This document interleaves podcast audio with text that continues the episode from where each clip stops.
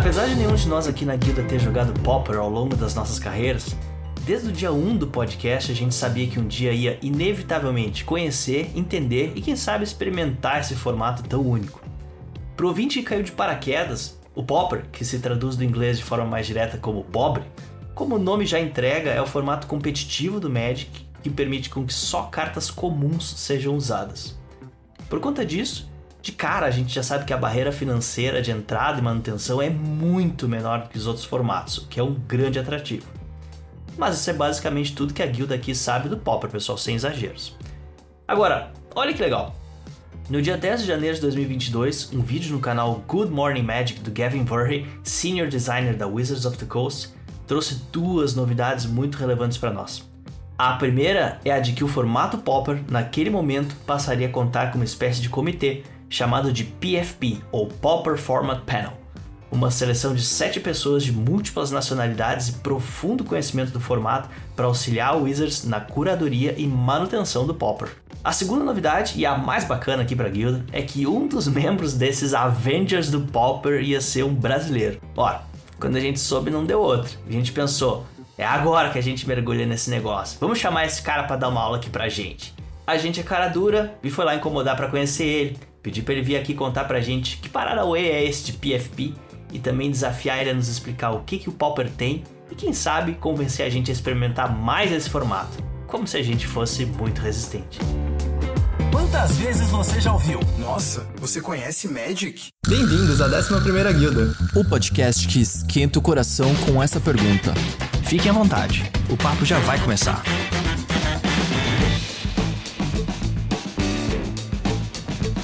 Salve, bruxos e bruxas, e bem-vindos à décima primeira Guilda. Hoje, para falar sobre Pauper, temos na mesa os guildos Felipe Ciccone, Ilha, Delver, Passo e Ivan Martinez. Eu sou fã dos Avengers. Eu sou o Rafa Reis, host desse episódio. Queria dar as boas-vindas pela primeira vez aqui na guilda pro Alexandre Weber, o nosso representante brasileiro no Pauper Format Panel. Fala, Alexandre, beleza? Opa, beleza? Fala, pessoal, tudo tranquilo? Suaveiro, meu cara. Alexandre, a gente tem uma brincadeira aqui no podcast que é a seguinte, é... se chama Quem é Você no Booster? Então, se eu abrir um booster, a carta do Alexandre, qual vai ser? Eu acho que se eu for uma carta dentro de um booster, vai ser uma... talvez uma comum, né? Pra representar aí o hum, formato Pauper. Eu acho que tá no tema. É, tá no tema. Uhum. Tá no tema, com certeza. Mas com um efeito, assim, bem interessante, que tenha um custo de mana, assim, que dê pra... seja mais ou menos fácil de castar, ou seja... Turno um. É, turno um, turno dois, assim, que, que possa ver jogo, assim, de uma maneira mais competitiva, assim, com um efeito interessante, que não seja Boa. tão óbvio, assim, de que vai haver jogo no competitivo, mas que pode acontecer. Aquela comum que você fica feliz de ter tirado, né? Hum. Exatamente. E eu acho que o fato de ser tricampeão garante pelo menos uma, uma comum foil, né? Vai. Pode ser, pode ser foil.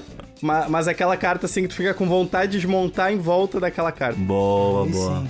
Alexandre, vamos lá. Agora uma apresentação um pouco mais de profundidade aqui. A gente tá um pouco afastado do formato Pauper, pra não dizer totalmente afastado, né? Então, é. a gente quer saber é, de ti. Vamos lá pra apresentação clássica aqui. Quando é que tu começou a jogar Magic? Como é que foi a tua aproximação desse formato Pauper aí? E se tu joga outros formatos, né? Como é que é a tua carreira de Magic? O que que tu, no que que tu tá envolvido nesse jogo? Ah, beleza então. Bom, vamos lá. Eu comecei a jogar Magic, na época eu não tinha, devia ter uns oito, nove anos por aí. Oh! Mal sabia, uhum. assim, regra, essas coisas assim, mas eu, eu já tive esse, esse acesso aí às cartas que devia estar meio que na, mais ou menos na moda, assim, naquela época. Foi um pouquinho antes do uhum, Yu-Gi-Oh!, por exemplo, realmente ser moda, né? Porque o Yu-Gi-Oh! Foi uma febre, assim, um pouco depois. Mas daí, daí eu gostei, assim, do jogo, apesar de que eu não jogava com questão de regra e tal, montava os decks e fui aprendendo... e, e, e fui aprendendo cada vez mais a me aprofundar, assim, saber que existe regra pra aquele jogo. E isso sempre foi uma coisa que me, me atraiu muito, sabe? De saber que existem regras e que pra tu conseguir ganhar aquele jogo, tu precisa seguir aquelas regras e, e tu consegue melhorar a partir da, da, dessa premissa, sabe? Então foi uma coisa que muito... desde pequeno sempre me atraiu bastante. Também a questão da, da imaginação também, sabe? De, de poder criar coisas novas e tal. E o Pauper, eu fui...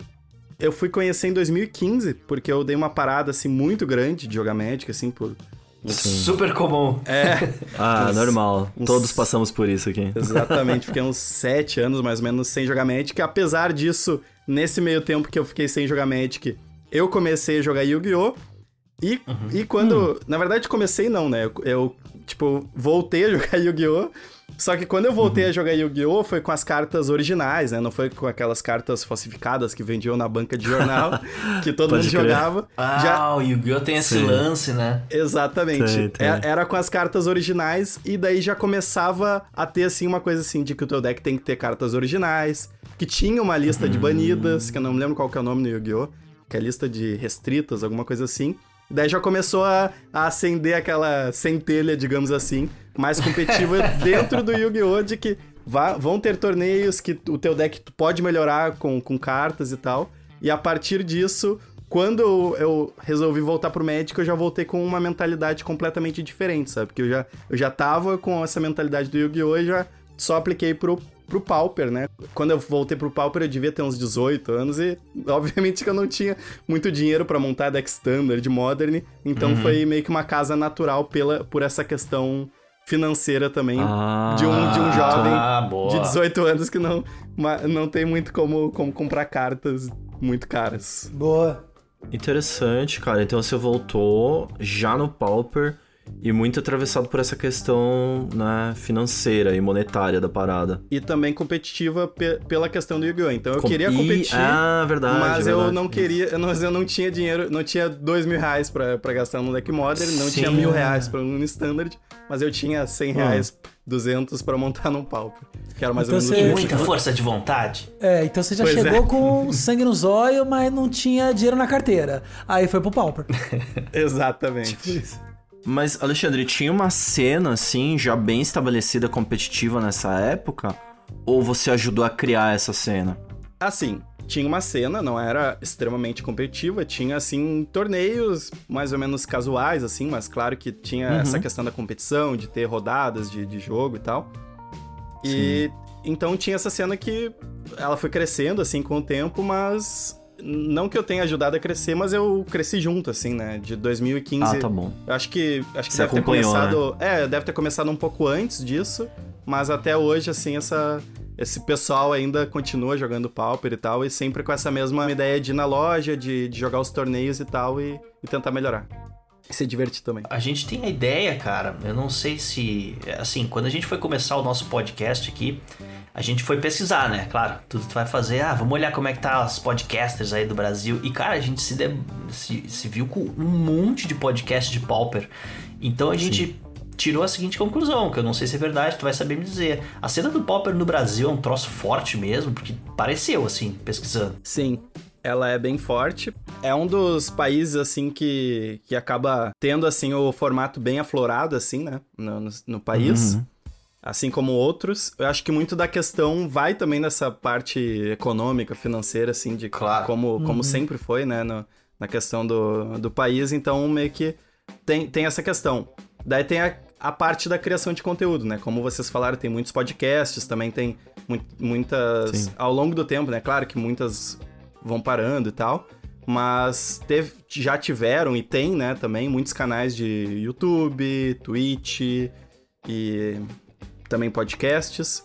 Então, sim, o Pauper, ele é bem, bem forte aí no, no Brasil. Uhum. E também uma coisa que, que ajudou também é porque o, lá no início, ali, lá por dois mil e catorze, dois mil e quinze, o, tem o canal O Motivo, né, do André Manente. Sim. Ah, é verdade. E lá ele fala... Um dos, dos formatos que ele mais gostava, assim, que ele mais... Ele, talvez que ele, que ele continue gostando, assim, mas que ele parou um pouco de produzir, mas que naquela época ele produzia bastante conteúdo...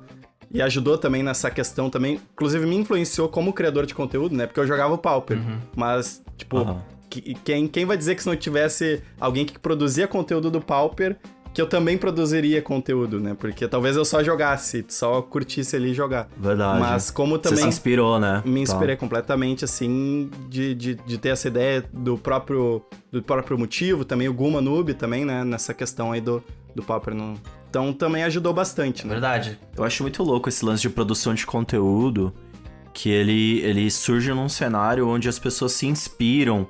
Tipo, você não tem exatamente uma concorrência. É um efeito diferente, assim. Tipo, você tem é, outros con- é, produtores de conteúdo, seja via stream, podcast, surgindo porque tem certas pessoas que fizeram uma boa influência ali, né? E a gente vê isso, cara...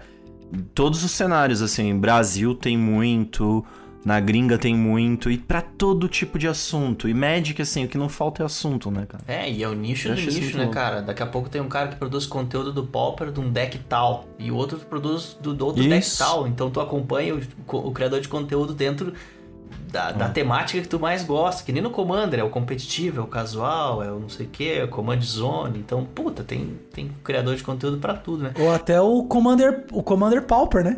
Até o Commander é, Pauper, e, né? E, eu ouvi dizer que existe, mas você sabe de alguma coisa isso aí, Alexandre? Olha, é, é, até esqueci de mencionar isso, mas quando, quando eu comecei ali no Pauper, a, é. era Pauper, mas também tinha o Commander Pauper, tá? Olha aí! E, e, e assim, meio que andavam lado a lado, assim, isso lá por, pelos anos de dois mil e quinze. E o Commander Pauper, hum. pelo menos aqui em Porto Alegre, ele teve sempre uma cena, assim, de pessoal que queria jogar. Só que era uma cena, uhum. assim, que meio sazonal, assim, tipo, o pessoal se animava pra jogar tá. por uns meses, daí, tipo, sei, sei. desanimava e ficava, tipo, um ano sem jogar. Daí, depois, um ano depois, ah, todo mundo animava de novo, ficava uns três meses jogando, parava. E isso ficou por vários anos. E daí, quando eu comecei no Pauper, também começou junto com o Commander Pauper, mas é claro que o Pauper, ele ficou, ele, ele se manteve muito mais forte, né, por, por ter toda essa questão da criação de conteúdo, ter... ter essa... a questão também do Magic Online também como, como uma referência também, então acabou ajudando bastante com que o Pauper se manteve, e eu também, né, mantive, porque eu gosto de jogar, né, então não vou jogar sozinho o Commander Pauper. Mas sim, o Commander Pauper, inclusive, a gente jogava xis um, né, jogava uh, hum, um contra um, boa. E também, por que não, também tinha essa pegada competitiva, assim, porque é uma coisa meio que presente sempre, sabe? Cara, jogador de Magic é um fenômeno, né, cara? Eles arranjam um formato e tudo pra fazer do que tu quer. Eu quero, quero jogar Commander, mas eu quero competir, então faz o xis um. Ah, mas eu quero jogar Pauper com Commander, então faz o Commander Pauper. Porra, é, o cara é criativo pra cacete. É. E, e só, só tira uma dúvida, Alexandre. Uh, o, o general, né, a carta comandante desses decks, era uma criatura incomum, mas ela não precisava ser lendária, né? É exatamente, isso? exatamente. Inclusive, Inclusive, ah, muito boa. recentemente que eles começaram a, a lançar mais incomuns lendárias, né? Apesar de é. que tem algumas bem antigas lá, Isso. de Legends, mas mais recentemente que eles começaram a voltar, né? A ter essa tendência de lançar incomuns lendárias. Mas então não precisava, podia ser inclusive comum a criatura. E, ah, podia. É, inclusive, tipo, eu me lembro que acho que faz uns três, quatro anos que tipo, eu fazia meio que um parte de um comitê pra gente meio que avaliar, assim, tipo, se, a, se algum comandante devia ser banido. Eu me lembro que a Baleful Strix... ia ser quebrada. É, se ah, tinha uma coisa quebrada. Aquela Baleful Strix, ela era muito forte, que é aquela que é uma azul e é uma forte. preta. Ah, essa barra é um left touch. Aquela lá destruía o formato, pelo menos no, no xis um. Uma outra discussão que a gente teve bastante nessa questão do comitê do Pauper Commander foi... quantos pontos de vida começavam? Porque isso influenciava totalmente, assim, nos jogos. Se fosse vinte... as estratégias, né? Exatamente, uhum. total, né? Se fosse vinte pontos de vida, os, tipo, os mono-red, tipo, Monastery Swift Spirit turno um, vai lá e começa a bater. Iam ser muito fortes. Mas aí, tipo, trinta de vida, decks, tipo, controles, assim, que não se... iam até quinze, dez, dominavam muito fácil. Então a gente meio que chegou no, nos vinte e cinco, mas era uma coisa muito local, sabe? Era uma coisa muito daqui de Porto Alegre, Sim, também da é região, como se né? fosse um... é como se fosse um formato customizado, né, cara? Meio, meio que tentativa e erro. A gente já teve um episódio que a gente fez esse paralelo aí com o Commander também, porque... cara, a gente tá falando de Commander aqui no episódio de Pauper, a gente não presta mesmo, mas vamos lá. É, o Commander, ele é um formato custom, né? As pessoas, os juízes lá se reuniram e inventaram um formato que até hoje ninguém questiona essas regras que foram inventadas, que na minha cabeça já poderia ter tido, né, algumas revisões, algumas coisas melhorar, tipo, o ponto de vida ser um pouco menos. O Conquest tenta muito fazer isso, né? Tenta consertar uhum. algumas falhas do Commander, então acho que esse... Pauper Commander aí, ele também andou por esse terreno aí de tentar fazer um formato meio customizado, assim, que é, né, iniciativa dos, dos jogadores, né, não é demérito nenhum, pelo contrário, até uma prova de que o jogo ele é super modular, super customizável para cada grupo de jogo, né, tem praticamente um Magic para cada um dentro do Magic. É isso, estamos de olho nesse formatinho Sim, aí mesmo. Com certeza. E, e, Alexandre, eu tenho uma dúvida, você falou que, assim, lógico, obviamente a questão financeira parece ser o principal atrativo do formato, né? Você comentou também que tem um lance de conteúdo, tem muito, né? Tem, muito, tem muitos canais, muito conteúdo, isso também traz um pouco essa atratividade pro formato. Além desses dois pontos, tem mais algum item, algum, alguma coisa que, que, é, que, que seduz, que traz pro Pauper, que te seduziu? Assim, tipo, essa questão financeira, ela vai, vai ter que ser muito importante, pelo menos na, na, na parte de entrada, sabe? Não tem como. Uhum. Mas, é, o que acaba seduzindo é a questão da comunidade, né? De que tem, assim, pessoas jogando, e é, isso é, pra quem, tipo, gosta de jogar, uhum. é importante que tenham pessoas dispostas a jogar contigo em vários níveis, assim, né? Uhum. Então, isso acaba sendo muito importante. A questão também do, de como o formato... O, o próprio desenrolar das partidas dentro do formato também acaba sendo interessante, importante, né? E é claro que isso, desde dois mil e quinze até hoje, mudou muito, né? Porque o formato Pauper, ele recebe muitas coleções que vão trazendo muitas cartas novas. Inclusive, muitas dessas cartas podem ter... Podem ser um pouco mais... Um pouco fortes, né? E tal... E daí vai, vai se moldando muito, que vão, vão havendo banimentos ao longo, ao longo do tempo, né, mais ou menos. E daí acaba, acaba tendo essa, essa mudança, assim, de como que o formato se desenrola, mas de maneira geral, sempre, nos últimos... Desde que eu comecei, sempre foi muito agradável de se jogar, né, as partidas do, do, do Pauper também. Ah, legal. É uma soma, né? Sim. E deixa eu te perguntar se... Para os nossos ouvintes aí que não jogam Pauper e... Tá, puta, quero experimentar aqui. Como é que faz para começar? É, é só ir lá pegar uma lista do M T G Goldfish, jogar no, na Liga Magic, comprar as cartas e ir embora.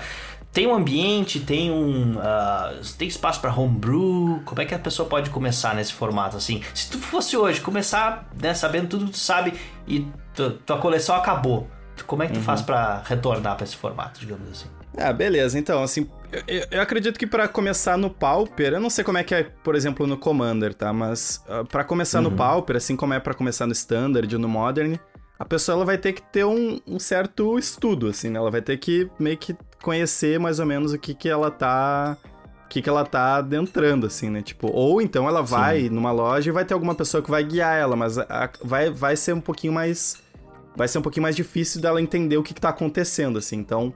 É, é importante dar uma estudada no sentido... Estudada eu digo no sentido de dar uma conhecida assim, tipo, ver um conteúdo, alguma coisa assim. Ver como Bom. é que funciona, como é que é a banlist, dar uma olhada na, na lista de cartas banidas, assim.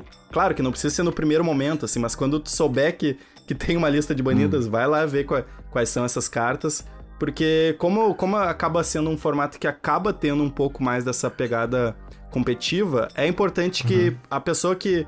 Que, que vai entrar no formato, ela tenha mais ou menos essa ideia de que ela vai ter que ter um, um pouco de, como é, de não, é, não é de trabalho, assim, mas um pouco de estudo, de, de entender essas coisas, como é que elas funcionam. Sim, dedicação, né? É, um pouquinho de dedicação, exatamente. E seria uma coisa assim, de você entender o meta. A gente tem, inclusive tem uma pergunta pra fazer pra você sobre o quão regional é o meta do Pauper, mas eu imagino que seja uma coisa extremamente globalizada, né? No início, lá, dois mil, quando eu comecei, por exemplo, era muito regionalizado, imagina, apesar de que eu não tinha muito contato com outras regiões, assim, por exemplo, do Brasil ou de, de outros países, porque a influência da internet, ela era menor do que de hoje em dia. Tipo, pou, sim, pouca... Sim. A, a porcentagem de pessoas que iam na loja e sabiam o que, que era o M T G Goldfish foi aumentando muito ao longo uhum. do tempo, sabe? Então, hoje em dia, uhum. se tu for numa loja, noventa por cento sabe o que, que é o M T G Goldfish, como achar as listas e tal. E sim. quando eu comecei em dois mil e quinze, era, sei lá, trinta por cento, vinte por cento. Então... O, o, a gente tá falando de Goldfish aqui, ele realmente seria a principal fonte pra saber de listas? Eu acredito que sim. Ele, ele é meio que historicamente, assim, uma fonte muito boa, assim, pra listas de vários formatos. Eu acho que ah. talvez a questão do... Pelo menos no Arena, ele não sei, não sei se tem alguma outra melhor, imagino que até tenha. Mas pros ah. formatos do Magic Online, que são os formatos uhum. mais eternos, até boa. o próprio Standard também, o M T G Goldfish historicamente uhum. sempre foi muito bom para publicar essas listas de uma maneira mais fácil de achar e de, de identificar e de exportar também as listas em relação ao site oficial, que é onde eles postam as listas, né? Então o site oficial posta as listas e o M T G Goldfish compila elas de uma maneira mais visualmente mais fácil de, de tu achar. Eles... Mais amigável, né? Exatamente. Tá. Isso há muito tempo. Tá, e aí hoje você... você... Tem a impressão de que, você falou, né, noventa por cento das pessoas já sabem que podem consultar ali. Uhum. Isso não dá meio que... O, o meta não fica global com essa circunstância? É. Ou ainda tem espaço para um regionalismo? É, exatamente. Hoje em dia fica mais globalizado mesmo por, por essa questão. Mas ainda vai ter, hum. assim, tipo, cada ambiente vai ter a sua particularidade, assim, se tu for... em, aqui, por exemplo, em Porto Alegre, se tu for em Brasília, ou se tu for em, em algum outra, alguma outra cidade que, que tenha lojas, assim, que, que vão ter formatos, hum. vão ter torneios do formato Pauper, cada uma vai ter a sua particularidade, assim, da, moldada pelas pessoas que, que jogam naquele, naquele local, né? Porque então, o metagame é muito isso, assim, é como que as pessoas que estão ali inseridas naquele ambiente enxergam o jogo e como, como que vai ser. Então, por isso que vai, vai ter sempre uma mudança de local para local. Mas essa mudança, ela é muito menor. Então, tu, tu vai ver, tipo, a, a mesma lista que tu vê no, no M T G Goldfish, tu vai ver ela, tipo, quase que cem por cento, assim, na... a pessoa meio que montou o deck igual, sabe? Então... Então, tipo assim, né? Se eu tô querendo iniciar, que na, na pergunta do Rafa é, pô, quero iniciar. E você tava falando, pô, colhem alguém... Porque às vezes a pessoa vai te lançar, te dar os atalhos, né? Ah, o que que tá acontecendo aqui e tá... tal. Então, é, é importante a fisicalidade da parada. Ou seja, tipo assim, não basta você só consumir conteúdo da internet. Isso, acho que cumpriu oitenta por cento da tabela. Mas você tem que estar e participar da comunidade para você conseguir, é, vamos dizer assim, ficar instigado ali. Se sentir competente para entrar nessa cena competitiva, né?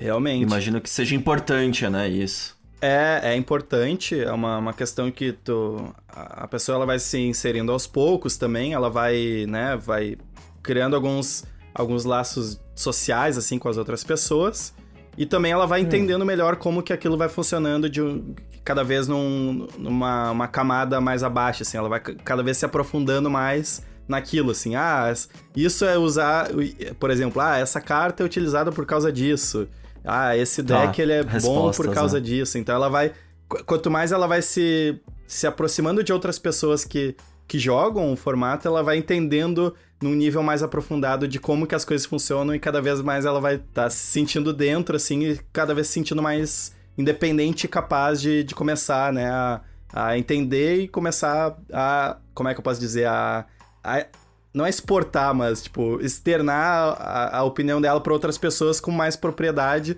Por um tempo ela passa aprendendo, depois ela começa a ensinar as outras pessoas como é que, como é que as coisas funcionam, digamos assim. Isso aqui, mas nossa. Então existe uma, uma barreira de entrada bem alta, né? Porque é, ao mesmo tempo que tu tem a barreira de entrada baixa financeira, tem a barreira de entrada alta, que é da competição. Porque, se eu não tô, não tô enganado, se eu pegar o meu book de cartas aqui e montar um deck só de cartas comuns, por melhor otimizado que eu tente, com as cartas que eu tenho em casa aqui, eu vou chegar na loja e vou tomar um cacete. Então, a uhum. pessoa, né, que, que vai entrar no Pauper, segundo eu tô entendendo, que se dedique, né, que estude, que pegue as listas, enfim, e, e de preferência, acho que, sei lá, pegue um deck que ela se sinta confortável dentro de um arquétipo que ela mais ou menos entende, talvez, de outros formatos, porque... ela tá indo pro Pauper pra ser o melhor, né? Então, acho que esse é o... é uma ressalva que a gente faz com o formato, né? É, assim, nesse sentido, assim, se tu for, for querer, assim, tipo, ah, vou pegar as minhas ideias, é, é muito essa questão, né? Por exemplo, se tu não tem o contato com as pessoas que jogam, tipo, essas tuas ideias, elas, tipo, que tu vai ter de cartas que tu imagina que sejam boas, vai acabar sendo um pouco mais abstrato. Se, uhum. se tu não, não, não tem esse contato já um pouco mais direto. Mas eu, eu acredito que não seja uma barreira tão grande, assim, porque, tipo, muitas pessoas, por mais que elas estejam meio que copiando o deck, elas uhum. tem, vão ter muitas pessoas que vão estar tá começando também, e a, a grande maioria vai estar copiando um deck, então meio que tu vai sim, tu vai estar tá enfrentando uma pessoa que, tipo, tá com um deck que também é forte, mas, tipo, ela também tá, come- tá dando os primeiros passos com aquela estratégia, sabe? Então vai ter muito Bacana. Isso. E, e foi uma coisa que foi um exemplo muito pra, do, do meu caso também, sabe? Quando uhum. eu comecei lá em dois mil e quinze, tipo, eu fui evoluindo, digamos assim, junto com as pessoas que estavam ali jogando comigo e tal. Então a gente meio que vai, vai crescendo Sim. junto, digamos assim. Um tempo atrás a gente tentou aqui iniciar essa, a, a centelha do Pauper. Pelo menos assim, eu, o Frilau aqui do podcast, o Gabriel, né? Também amigos aqui da guilda mais próximos, a gente falou, pô, não, a gente tem que dar uma chance pra esse formato, porque tem essa questão financeira que ela é muito gritante pra gente aqui, né, consumidor brasileiro de Magic, e o formato parecia ser muito divertido, né? Você tem lá o professor do Tolarian Community College toda hora falando do Pauper, muitos influencers falando do Pauper, pô, deve ser legal pra caramba, a gente tentou, só que a gente foi... Aí que tá, né? Eu tinha, naquela época ali, aberto uma caixa de alguma edição aí, uma, alguma dessas edições master, assim, eu tava com um book bem da hora, porque quando o pessoal pensa nessas edições master, eles colocam umas sinergias legais ali nas comuns. Então até dava pra montar alguma coisa ali que não ia simplesmente passar vergonha. Tinha alguma malandragem, né? Só que o Gabriel, amigo nosso, ele... ele foi na do Professor. Ele viu lá uma lista de Heroic e ele montou a listinha. E aí a gente chegou, né, no trabalho, assim, pós-trabalho pra brincar. Eu cheguei com o meu deck inocentinho, assim, pensando que ia conseguir dar algum trabalho pra ele. Cara, a lista dele era tão eficiente, velho. Ele tinha aquela, aquela minazinha zero quatro que fica forte pra caramba, sabe? Com meia dúzia de spell. E não deu nem pro cheiro. Não deu nem pro cheiro. E eu, eu fiquei de montar a lista, né? Como a gente não... a gente tava jogando entre nós, não fomos numa loja. Falei, não, pode deixar, eu vou montar uma lista, vou voltar aqui, você vai ver. E nunca mais voltamos, tá ligado? Perdemos o bonde do Pauper, mas passamos perto, assim. Foi, foi legal, cara. Sim, não, bacana, bacana. É, ele... assim, eu acho que começou bem, sabe? Esse teu amigo, porque realmente é esse... Pra, pra começar, é, bo- é bom ter essa... essa referência, assim, eu, eu imagino que, tipo, é meio que um caminho inverso, sabe? Eu, eu acabo en- hum. enxergando, assim, sabe? Quando tu tá começando, que tu tá aprendendo como é que as coisas funcionam, tu vai ter que pegar algumas coisas que já estão prontas e, por exemplo, quando tu já começa a entender como é que as coisas funcionam, tu vai ter essa autonomia pra tu mesmo. Ah, eu vou fazer tal estratégia e essa estratégia tem uma chance maior de funcionar. Então é meio que um caminho inverso, sabe? Quando tu tá começando, tu meio que vai ter que ir com... com o que os outros já fizeram, sim, assim, meio que o trabalho das outras pessoas. Depois que tu pode te aventurar, né? De... Exatamente, depois, depois que tu... depois tu vai tendo essa autonomia pra tu mesmo meio que uhum. colocar tuas ideias, assim, pra... pro mundo, sabe? Exato, fui super inocente, damos um... tomei um couro. Alexandre, fala pra nós o seguinte aqui, ó. É... Quero saber uma coisa de... que incentivo agora que o jogador competitivo tem pra mergulhar nesse formato com a morte do M T G profissional, né? Então, assim, essa mudança do M T G profissional, ela mudou um pouco, assim, de como ela, como ela costumava ser, sabe? Antes, o, o que... Tipo assim, eu, ve, eu vou falar meio que a minha visão de quem vê meio que de fora, assim, de, de tá. ler as notícias e tal. Não sei se eu li todas as notícias do jeito certo e tal. Mas, hum. pelo que eu entendi, uma coisa que acaba mudando bastante é que antes tinham muitos jogadores, jogadoras que...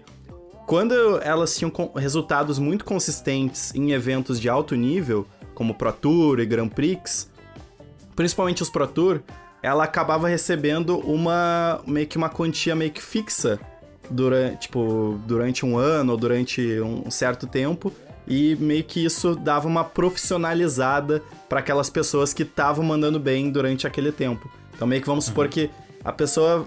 fez muitos bons resultados em dois ou três Pro Tour, se, teve uma boa colocação, daí, tipo, por causa dessas colocações ela vai ganhar pontos, e por causa desses pontos ela costumava ter uma tranquilidade para que no próximo ano, no, durante um próximo período no futuro, ela tivesse meio que um, um valor que a Wizards pag... eu não sei exatamente como é que era, tá? Mas que um valor que a Wizards pagasse pra que ela uhum. tivesse ali pronta ali pra, pra jo- continuar jogando os torneios e tal, e tentar mandar bem.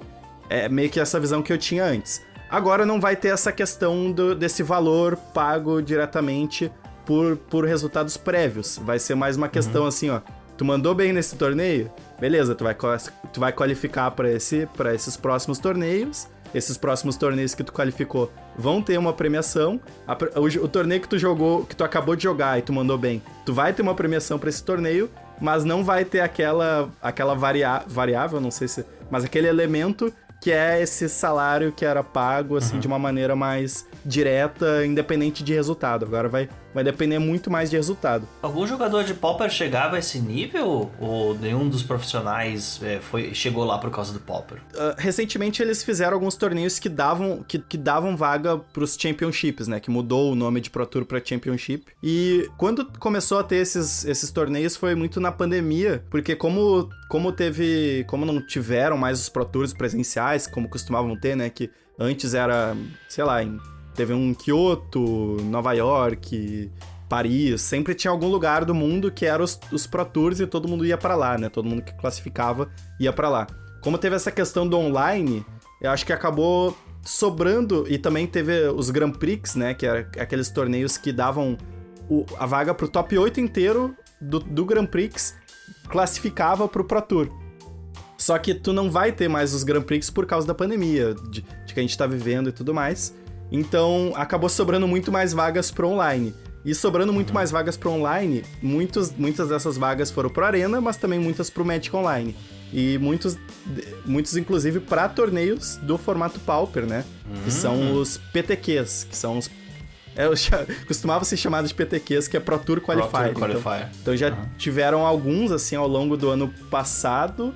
Desde dois mil e vinte, na verdade, já estão ten... já estão tendo alguns. E... E muitos são do, do formato Pauper. Inclusive vai ter um no final desse mês de janeiro, agora dia vinte e oito, mais ou menos.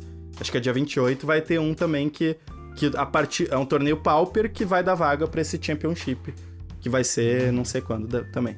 Mas claro. Isso é uma coisa mais recente, tá? Isso é uma coisa mais recente e muito mais de, da maneira como, como o jogo é online, também por, por o Pauper ser bem forte também, né? Com, no, dentro do Magic Online, acabou tendo essa... essa possibilidade, assim, de ter, mas é uma coisa dos últimos dois anos. Falando em online, a tua plataforma principal hoje, provavelmente é online por causa da pandemia, mas assim que é, voltar no pós-pandemia, olha eu sendo, é, sendo otimista aqui, né? Achando que isso aí vai acabar. Su, tu, uhum. o teu, tua plataforma principal é o papel? É o, é o tradicionalzão? Ou tu te vê agora como criador de conteúdo migrando cem por cento digital? Então, assim, questão de, de torneio, assim...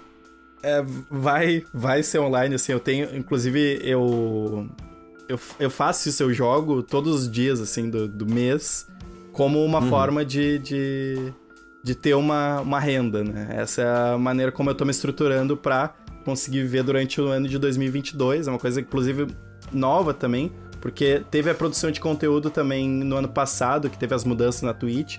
Antes eu tava fazendo muito mais live, tava tendo uma renda muito maior pelas lives, mas agora a minha ideia é me estruturar jogando o Magic Online. Uhum. Na, no meu caso, não vai ter tanto essa, meio que essa volta, assim, pro, pro físico, sabe? É uma coisa que eu vou permanecer online. Sim. Que doideira, né, cara? Você tem algum... O que eu quero perguntar é, você tem algum apego à, à questão do jogo físico? Ou o, o meio digital, ele te satisfaz completamente? Porque você já tá falando com as pessoas e tanto faz mesmo tá presente ou tá no digital? Ah, com certeza, com certeza a questão do físico, ela é importante pra mim, ela é presente também pra mim, é uma coisa que eu quero durante esse ano, por exemplo, jogar, assim, alguns torneios físicos, mais ou uhum. menos, talvez, um por mês, digamos assim, pra, pra tentar meio que colocar em uma, uma quantidade, assim, né? Acho que uma, seria uhum. um bom número, mas a, a questão é que acaba tendo um caráter muito mais, mais de hobby, né? Quando, quando, ah. quando se trata dos torneios físicos, pelo menos pra mim, mesmo, mesmo que seja no Pauper ou qualquer outro formato, vai ter esse caráter mais, mais de hobby, enquanto no, no Magic Online ele vai ter um caráter mais profissional, assim, sabe? Mais de competitividade. Pode crer. Então tu vai te divertir com o teu trabalho e trabalhar com a tua diversão. É isso. Exatamente. Dá um, dá um, dá um espaço pra cabeça do Magic jogando Magic. Bacana, exatamente. Hein? Pô, perigoso. Vou descansar um pouco, vou na loja lá jogar um campeonato. Descansar um pouco. Espairecer. É bem isso. Bom, uh, o Rafa comentou no começo aí sobre a, o P F P, né? Esse Pauper Format Panel. Conta pra gente, em mais detalhes, é, o que que é, né, essa, esse painel e como que ele se relaciona ou diferencia do C A G do Commander. O Pauper Format Panel é uma, uma iniciativa meio que pioneira, apesar de ser do formato Pauper, mas ela é uma, é uma iniciativa meio que, que tipo, tá começando a ser estruturada, tá? Uma coisa nova, uma coisa tipo experimental também. E tem essa ideia de, né? A ideia são trazer pessoas ao, ao redor do mundo, influentes no formato Pauper, de diversos níveis de, de entendimento também do jogo, mas também espalhadas pelo mundo, que elas podem possam comentar sobre a questão dos banimentos, das mudanças, né, que podem a, acontecer na, na banlist do formato. Por quê? Porque na Wizards eles têm um foco, pelo menos o, a equipe de, de, de playtest, né, a equipe que vai testar as cartas e vai, vai, vai ver como é que tá a saúde dos formatos, eles entendem muito de standard, entendem muito de modern. Imagino que hoje em dia eles devem entender bastante de todos os formatos do Arena, mas eles entendem muito dos principais formatos, dos mais jogados. E no caso do Pauper, uhum. apesar de ser muito grande aqui no Brasil e em outros lugares do mundo, não é o caso da, da equipe de, de, de playtest da Wizards. Então eles acabaram por fazer meio que essa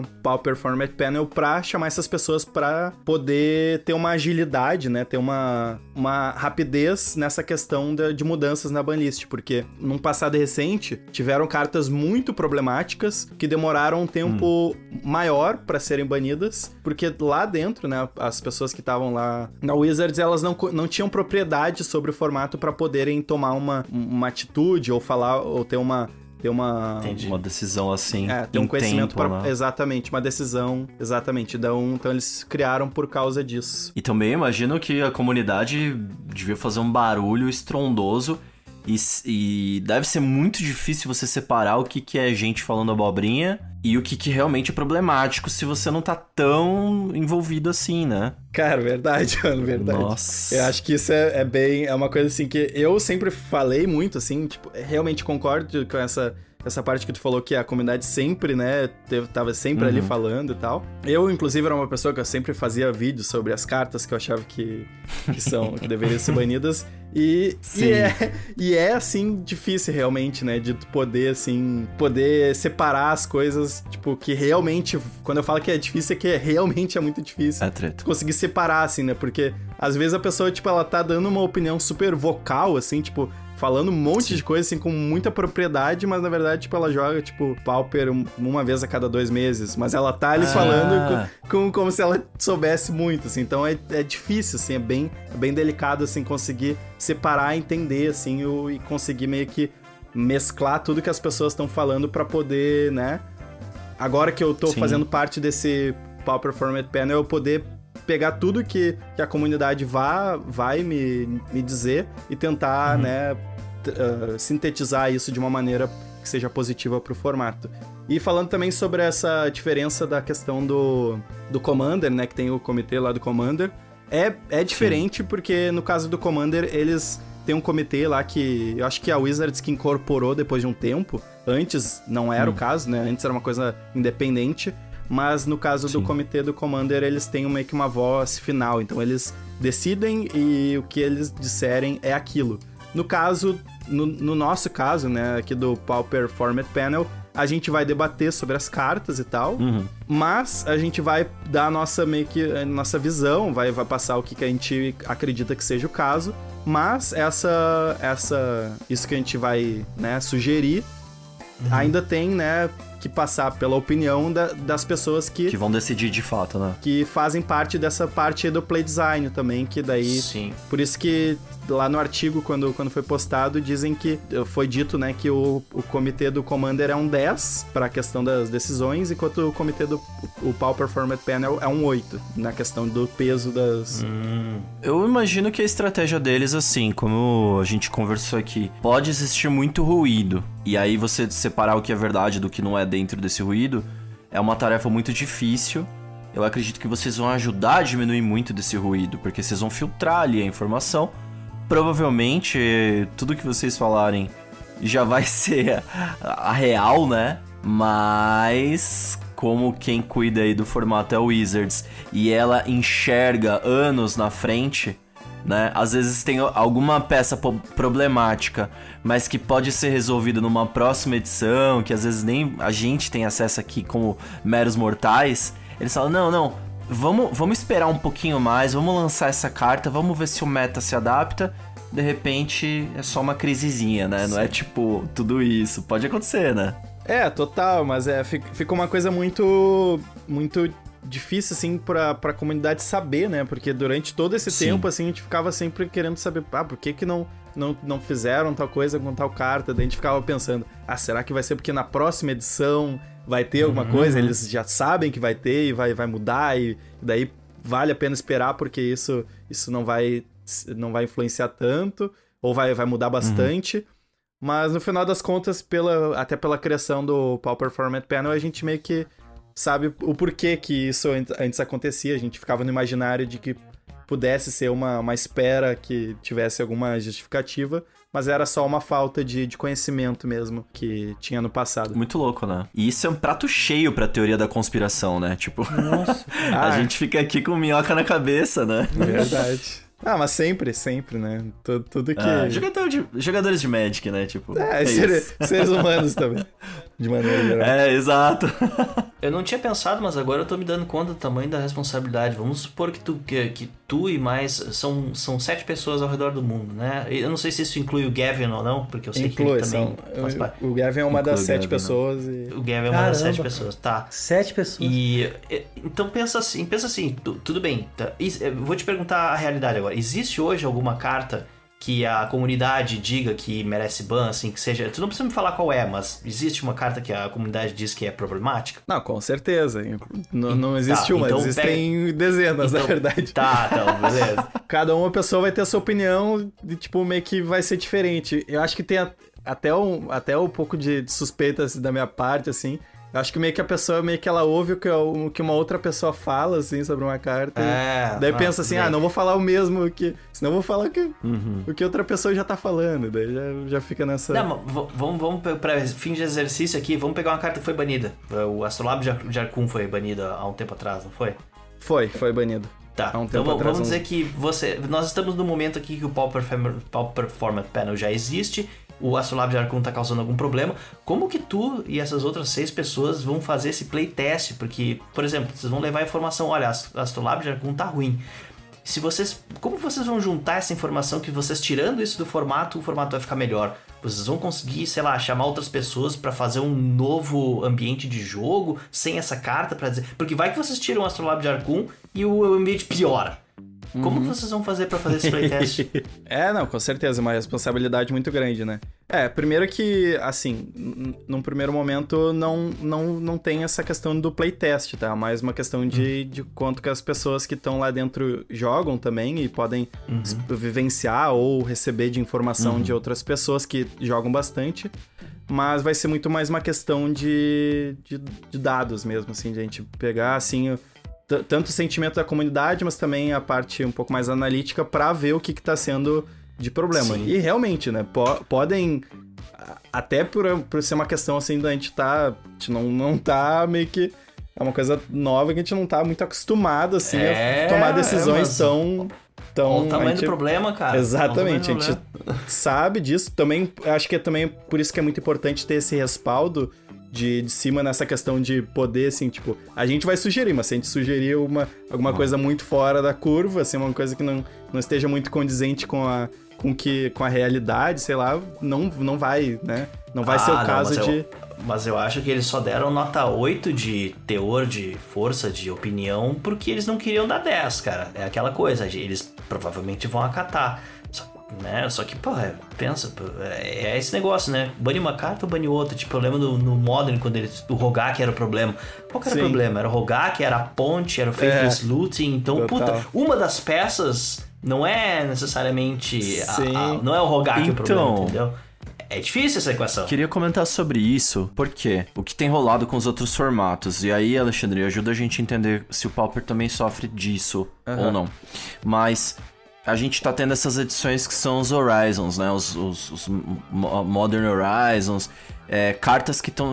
Agora o Commander Legends, é, esses formatos que a gente tá mais habituado, eles estão sendo... Eles estão sofrendo essas é, injeções de cartas simultâneas, é, sei lá, que, que é uma coisa que mudou do, do que era o paradigma antes, que era, pô, a cada edição do Standard entrava ali na... na Na arrebentação vinha, sei lá, duas, três cartas no máximo. Agora você tem dezenas de cartas. Então, você tem venenos e antídotos que são injetados ali juntos. E o formato tá uma loucura. A gente tá tendo que... O Modern, a gente tá um pouco por fora, né? Inclusive, a gente vai fazer episódio sobre isso, mas... A gente tá um pouco por fora, observando assim... Muda, parece que tá divertido, mas mudou muita coisa, né? Agora, se você não tem, sei lá, os Hagavan da vida... Você não tá, não consegue mais brincar no parquinho direito, saca? É, E aí o que acontece? É muito mais difícil com essa injeção, com esse volume de, de cartas novas, você arbitrar em relação a o que merece um ban do que o que não merece, do que era antes, quando era a conta-gotas, o volume de cartas entrando. E aí é, tem até umas piadas, né, que você vê na internet por aí, que é tipo... Pô, a Wizards mexeu no meu formato e cagou tudo, tá ligado? Então, uhum. tipo, vamos, vamos poupar outros formatos aí, porque, né? Por exemplo, se vem um Pauper Horizons aí, injetando um monte de carta no Pauper, vai tornar o seu trabalho muito mais difícil, imagino eu, né? É, não, realmente, tem, tem esse paralelo, assim, o, o Pauper, ele, assim como o Modern, por exemplo, ele tem um impacto muito grande dessas edições Master, isso há muito tempo, na verdade, né? Tem um impacto muito uhum. grande dessas edições Masters, até no caso do Pauper é até um pouco mais atenuante, porque tem muitas cartas que elas são feitas pra draft, e, é, tipo, tá. eles fazem, ah, vou fazer uma carta bem forte, assim, comum, pra ser jogada no draft... Mas essa carta, ela realmente ela é, ela é muito, muito forte pro Pauper. Aconteceu uhum. dois exemplos recentemente de edições Masters que tiveram que ter esses banimentos, assim. Uma delas foi o Fall from Favor, que era uma carta, tipo, de tre- uma uhum. aura de três manas que encantava uma criatura, ela virava, não desvirava e tu comprava uma todo turno, porque tu ganhava um monarca. Daí tu vai lá, todo turno tu comprava muito. Então era uma carta que todos os decks queriam usar essa carta. E todo, todo o formato girava em torno dela. Era bem complicado. E mais recentemente a gente teve também o Shatterstorm, que é uma carta hum. que é uma mana verde e uma qualquer. É, uma, é um feitiço que faz uma ficha um barra um de esquilo. Ah, só que ela tem Storm. Essa carta é forte.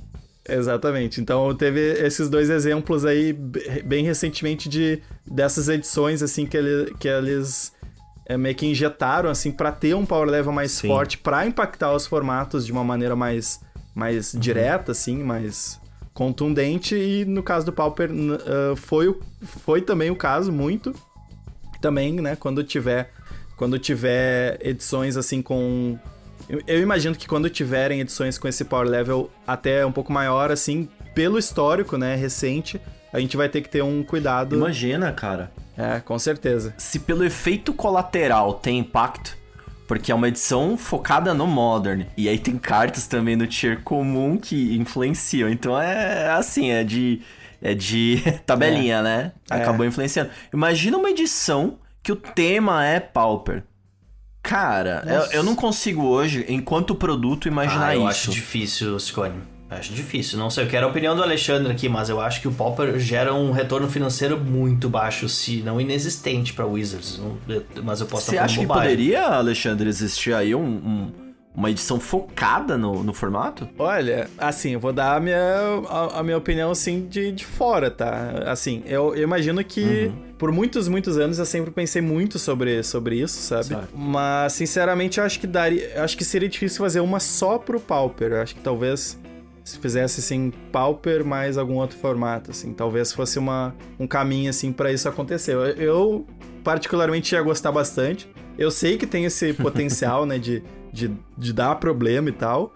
Mas, apesar desse potencial, eu acho que o, o, o, lado, o saldo positivo, ele, se bem controlado, ele tem tudo pra, pra ser, ser muito bom, né? Mas, obviamente, que é uma, é uma coisa meio que in, completamente inimaginável, assim. Ter uma...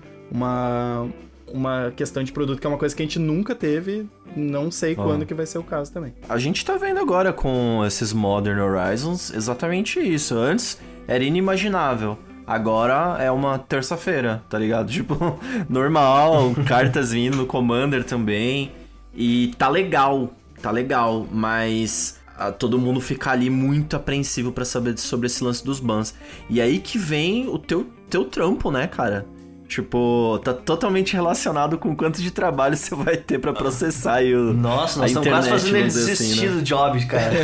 É uma, Não, é uma coisa... Uma coisa... É uma coisa pra se orgulhar muito, cara, pô. É, uma coisa certa, né, Alexandre? Quando lançar o Horizons de novo, você já fala, putz, vou ter que trabalhar muito. É, então, e aí? Aí eu queria te perguntar, tu vai, tu vai ter informação dessas cartas antes, assim? Eles vão te passar todas as comuns ou algumas comuns que eles acham que pode ser problemática? Como é que vai ser isso? Se por acaso caso for o caso de ter alguma coleção que vá ter essa, essa demanda de, de ter alguma coisa mais problemática, nesse caso sim, né? Uhum. Vai ter essa, essa questão de, de, de, de ter uma, uma carta previamente ali pra, pra dar essa avaliada. Então, sim, sim uhum. até por essa questão da, da agilidade também, né? Unbans, vocês também vão, vão, dar, vão dar indicação? São considerados, claro, são considerados. É, faz parte, né? Faz, tá dentro do, do, do, que, do, que tá, do que a gente tá... do que a gente abrange, né? No caso do, do que a gente pensa e faz lá no... no Pauper Format Panel. E a volta, Alexandre? Quer dizer, você vai com certeza levar a voz da comunidade lá pra dentro, da Wizards, né? Através do Gavin ali e tal. Uhum. Junto, né? Com os seus pares espalhados pelo mundo. E tem uma volta, é associado assim... Você, você também vai representar para a comunidade uma posição da Wizards? Tipo, você vai explicar pra audiência brasileira o porquê certas decisões estão sendo tomadas... Faz parte do trampo? Olha, meio que, meio que inevitável que acabe fazendo parte, sabe? Com certeza seus amigos vão te perguntar. E aí, e aí? É, tipo, não. O que tá acontecendo não, lá, cara? Não, WhatsApp é uma loucura, assim. e, e reprints? Vocês vão também dar indicação? Tipo, a gente teve Jubliette aí há um tempo atrás. Eu tô falando que é amplamente divulgado, assim, sabe? Só o que é... Eu só vejo a ponta do iceberg, assim, que o professor fez uma puta campanha pra Oubliette e tal, depois eles reprintaram, é. enfim. Vocês vão dar é, indicação de reprint também? Na verdade, é mais, é mais a questão de, de, de mudanças na banlist, sabe? De questão ah. de metagame, assim, de... É. E assim, cara, é... aí na sua opinião, Alexandre, por que agora? Por que que os caras vieram com essa ideia agora... O que que agora tem de diferente? Porque poderia, teria sido melhor se tivesse vindo dois anos a, atrás. É, complementando, é, Alexandre, assim, a gente tá de fora do formato, mas tu entra lá na Liga Magic, tu vê os artigos e, cara, é, a impressão que eu tinha é que o formato Pauper tava, assim, ó, terminal. Porque as pessoas só falavam que, cara, tá impossível de jogar. Eu acho que era só porque tinha um deck dominante, é impossível fazer algo a respeito e tal. E os bans eram pedidos, assim, com uma grande emergência. E aí eu não sei se esse último ban também atendeu tudo que precisava e tal. Então, cara, na minha cabeça agora o formato tá salvo. Na tua cabeça, será que tá salvo? E, e, e, e sim, complementando a questão do Ciccone, né? Por que eles não salvaram antes? É, então, é, é, essa questão aí, essa preocupação, digamos assim, da comunidade sempre foi uma coisa assim que, que, que foi crescendo assim nos últimos, nos últimos anos, porque... Acho que, imagino eu que o número de pessoas jogando Pauper aumentou bastante, assim, nos últimos três, dois, três anos. E ah, meio que o, essa, essa, esse aumento, né, de pessoas jogando não refletiu, digamos assim, em ter um cuidado, ter um carinho, assim, pela empresa. Uhum. Então teve esse delay, assim, pra eles entenderem que tem bastante gente que joga, que... que tá, e também, que, e que é uma comunidade, eu acho que é uma coisa que acaba sendo muito importante também, que é uma comunidade que, muito vocal, assim, que, tipo, se, se tá alguma coisa reclamando, sim. E também muito por, por essa falta, assim, de, de ter, assim, esse cuidado nos últimos anos e tal, e há muito tempo, hum. acaba aumentando, assim, né, potencializando, assim, essa vontade de se expressar um, um descontentamento em, em relação a alguma coisa. O, o que eu achei curioso, Alexandre, que você falou é, de dois, três anos pra cá, É, aumentou a player base, né? Essa sensação aí que você tem. É, cara, de dois, três anos pra cá, Magic se tornou muito mais caro no geral. Uhum. Né? A gente vê aí, o dólar explodiu. Tá muito mais difícil de conseguir as cartinhas. A gente olha pra conversão e chora, né? Pra quem joga esses formatos aí, Legacy-like, né? O Commander, Modern e tal, não sei o que lá. Tá muito mais difícil. Hoje em dia é normal você ter uma coleção nova e algumas cartas saírem já com três dígitos de valor. O que era um... algum tempo atrás era um absurdo. Hoje tá assim. A gente vê até pelos kits de pré-release. Que algum tempo atrás, sei lá, dois, três anos atrás, tava abaixo de cem reais. O último que a gente pagou foi quanto, Rafa? cento e setenta? É, por aí. Por aí, mais frete. Então, subiu muito. E eu acho que essa escalada de preço provavelmente influenciou bastante essa entrada de pessoas no Pauper, né? Você também vê desse jeito? Pode ser, pode ser. Pode, ah. pode realmente pode influenciar mesmo, né? Assim, um, um Modern talvez acabe, acabe tendo um valor elevado, um Standard, um... Até o próprio Pioneer também, né? E Pode uhum. ser um motivo, assim, de, de uma, uma certa migração, assim, das... Porque, tipo, teve, teve essa barreira, assim, teve esse preconceito, digamos assim, assim, com o formato Pauper, assim, por ser um formato com, historicamente, um power level abaixo, assim, do Modern, um Legacy. Então, hum. teve, assim, essa... essa questão também, né, de... Mas que com o tempo, assim, foi... foi... tipo, também quebrando a barreira, assim, de, de mostrar também, de certa forma, que o Pauper, ele é um formato competitivo também, com metagame também, que, que tem decks divertidos de se jogar e, e que não é, não é fácil também, tipo, tu vem, chegar lá no Sim. Pauper e vencer, porque tem pessoas que, que jogam bem no formato também, então teve essa... Eu, eu imagino que sim, eu imagino que isso que tu falou é... É uma, um fator. É, ou seja, é, é, é assim, é um fator, mas ele não tá longe de ser determinante, porque o formato Pauper, ele tem as virtudes dele, que elas por si só sustentam essa, esse embarque de novas pessoas, né? Também. É óbvio que a gente sempre vai falar de preço aqui, não tem jeito, e Pauper e tudo mais, mas quer dizer, o Pauper por si só tá muito interessante, é um formato muito interessante, né? Ah, com certeza, ele é, assim, essa questão é meio que, mais ou menos como se fosse uma gangorra, assim, meio que todos os formatos, eles estão meio que sujeitos a, tipo, estarem hum. mais saudáveis, questão de metagame, ou menos saudáveis, hum. tipo, menos divertido, divertido se jogar, e o Pauper, ele é mais um desses formatos que ele tá sujeito a essa, essa subida e descida de, de diversão, digamos assim, assim como o Modern, o Pioneer, e o Legacy, hum. entre outros, Standard... E, e eu acho que é importante que, que ele esteja ali meio que lado a lado, pra que, tipo, no momento que ele estiver divertido, ele vai estar divertido e talvez esteja mais divertido do que outros formatos, mas que nesse, nesse passado recente, digamos assim, ele não esteve muito bem nessa questão do metagame, mas ele tem as suas particularidades que podem, né, podem fazer ele ser, ser até mais divertido em, em, em algum momento, assim, em, em relação a outros formatos. E... Alexandre, legal, você foi convidado aí pra participar dos Avengers, né? Digamos assim. E, assim, você vai receber algum tipo de remuneração por estar tá trazendo, agregando nessa inteligência? Ou, ou só prestígio mesmo? Glória? É, ou só fama, glória? Glória, glória, fama. Então, não, não tem, né, essa, essa remuneração, né? Mas é uma... vai ser uma experiência, assim, única pra mim. Há muito, muito tempo eu sempre imaginei com algo mais ou menos nesse sentido. E eu querendo muito participar e tendo essa oportunidade, assim, foi uma coisa, assim, completamente surreal. Não tem, né, essa, essa uma uhum. remuneração. Mas com certeza tem uma, uma... vai acrescentar demais, assim, pra, pra mim como pessoa, assim, vai ser uma coisa que vai realmente... É, tem uma pergunta aí meio adjacente a essa. Quer dizer, você produz conteúdo também, né, Alexandre? Produzo. E aí, inclusive, os links vão estar aqui na nossa descrição, tá, pessoal? Mas eu queria saber, isso com certeza vai influenciar um pouco, né, na sua produção de conteúdo. Você já chegou a pensar em como que isso pode influenciar ou você... já ter uma estratégia pra conseguir manter bem a parte, assim, uma coisa de, da outra. Ah, com certeza influencia, né? Tipo, só, só essa questão de, de que, inclusive, um dos, uma das coisas que eu costumava falar bastante, inclusive nas lives também, era uma coisa que muitas pessoas vinham até mim e perguntavam assim, ah, o que, que tu acha de tal carta, tal deck...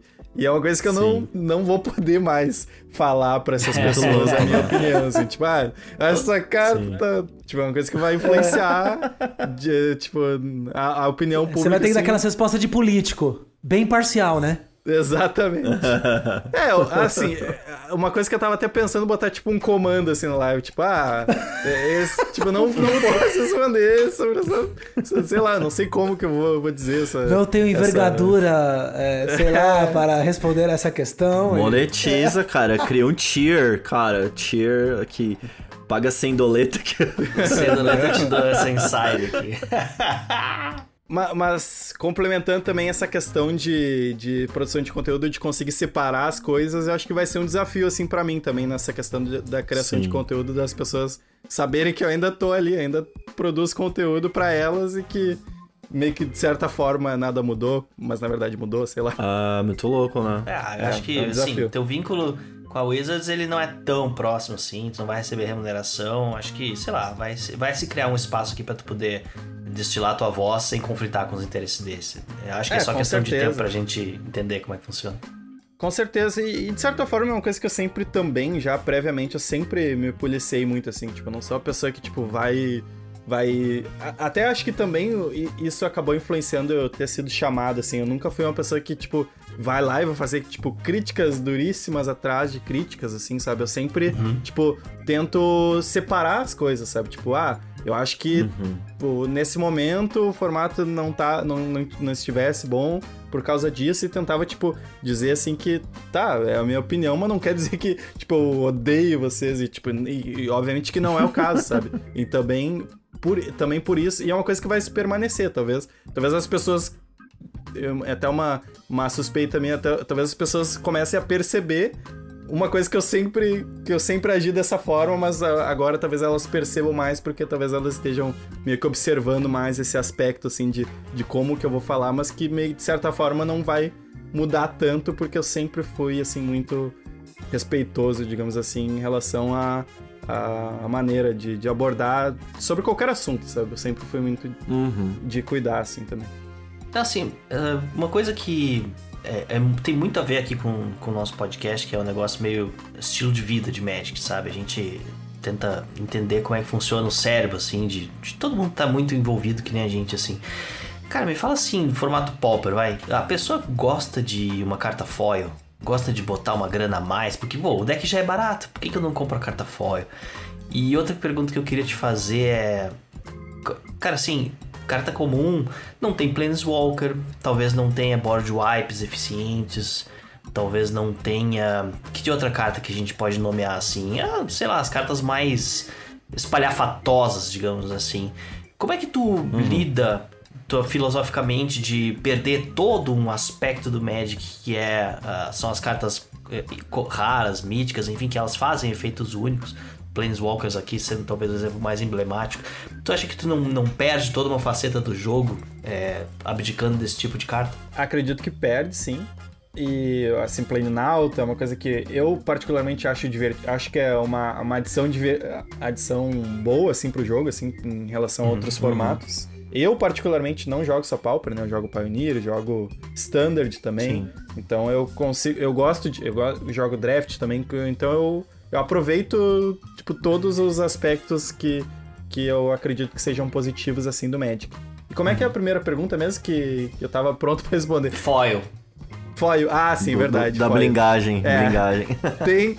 Sim, tem, tem foil, pessoas... Eu vou botar foil, secret lair, tudo que é tipo de blingagem, louca.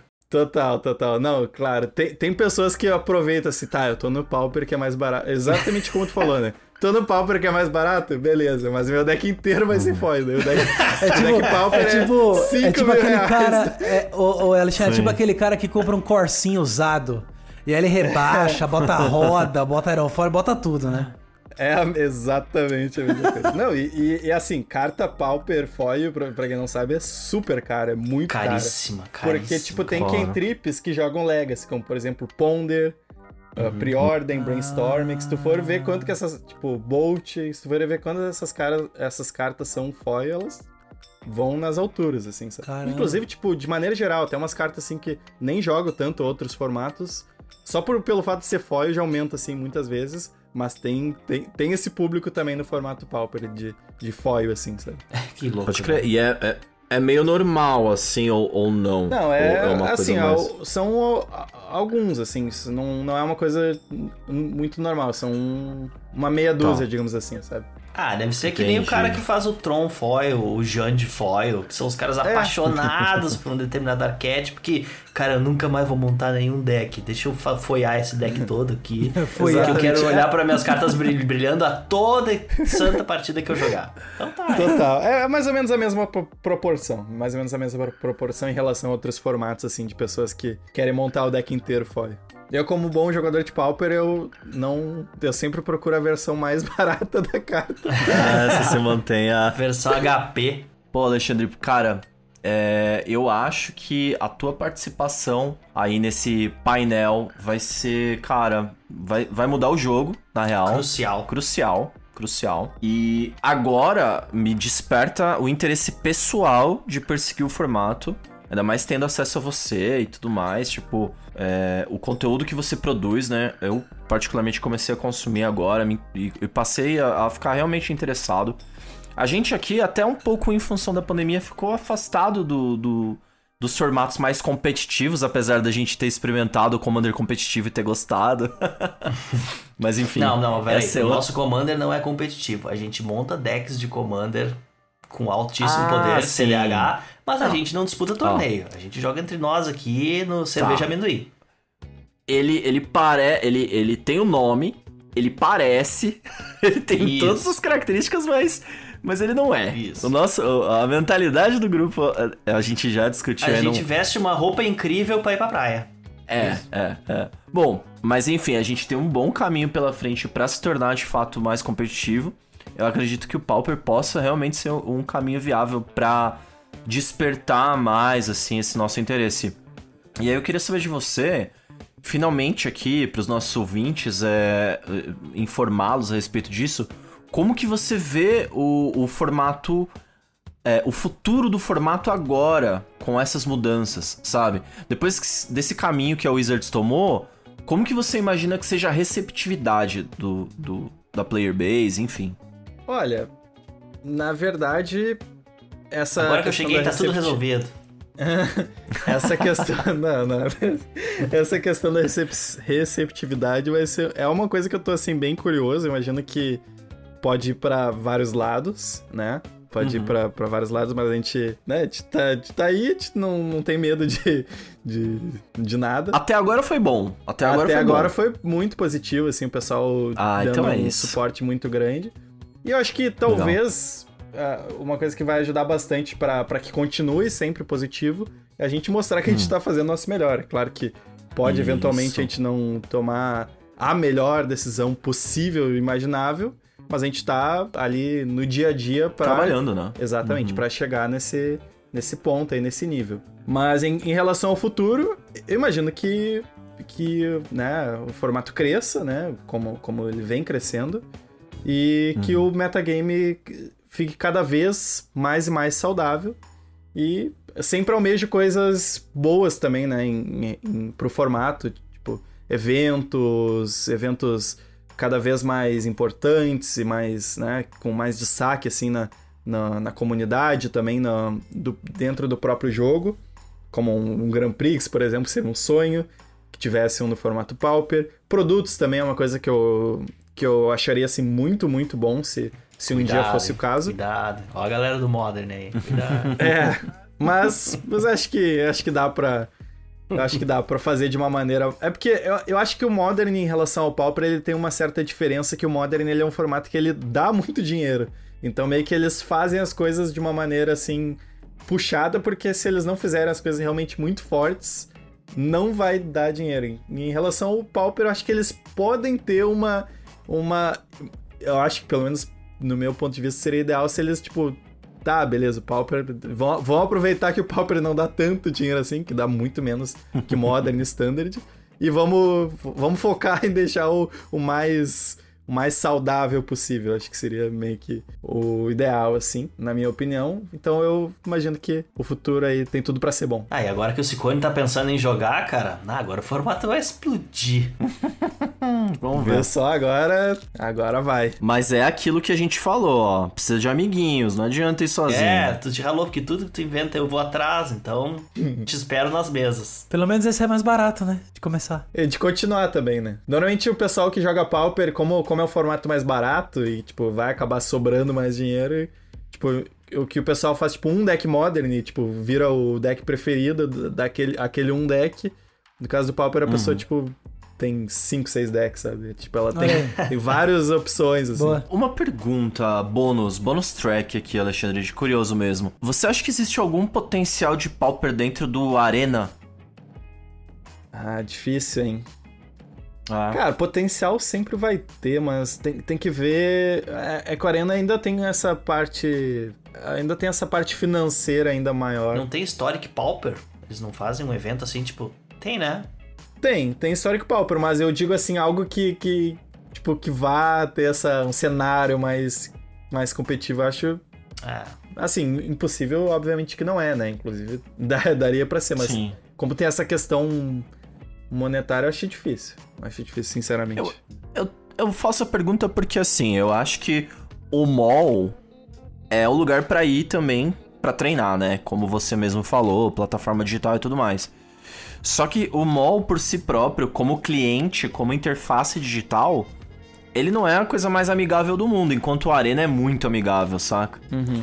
Então, queria entender o quanto que tava fácil ali na, na boca do gol pra Wizards investir no Pauper dentro do cliente do Arena, mas imagino que a pool que o Pauper tem de cartas, ela seja dezenas de vezes maior do que o, o que o Arena pode oferecer, e não deve ter nenhum deck do meta que possa se encaixar no Arena, né, hoje em dia.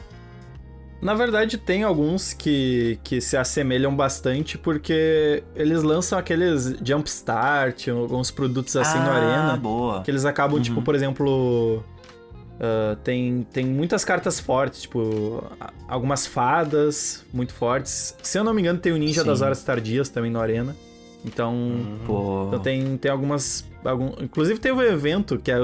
Pauper histórico, recentemente, que eu tava dando uma olhada em algumas listas lá no, no Twitter e vi muitas listas parecidas, assim, com, com as do Pauper.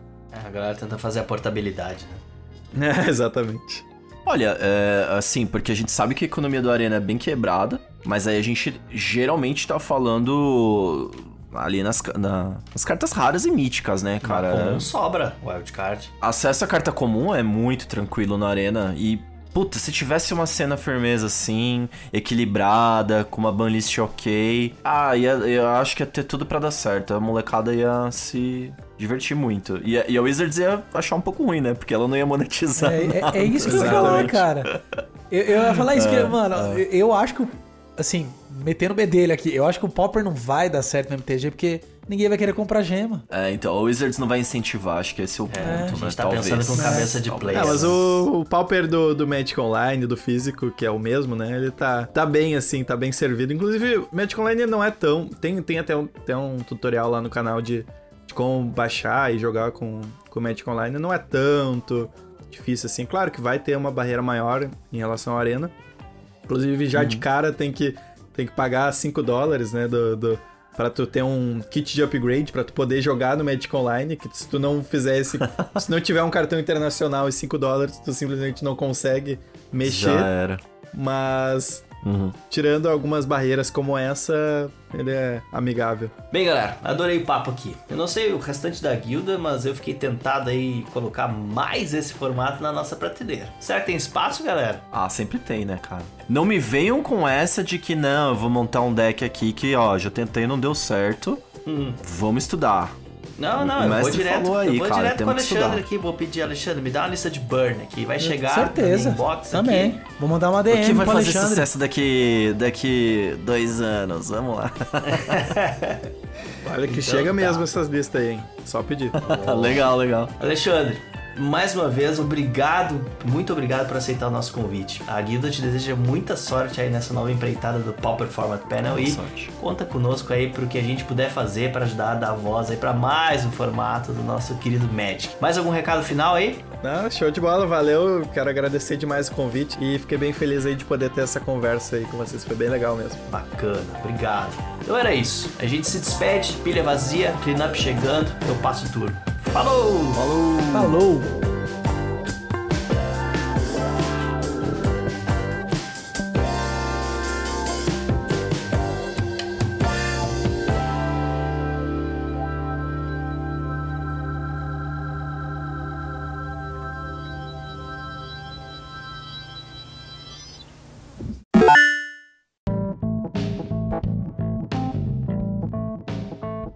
Galera da décima primeira Guilda, beleza?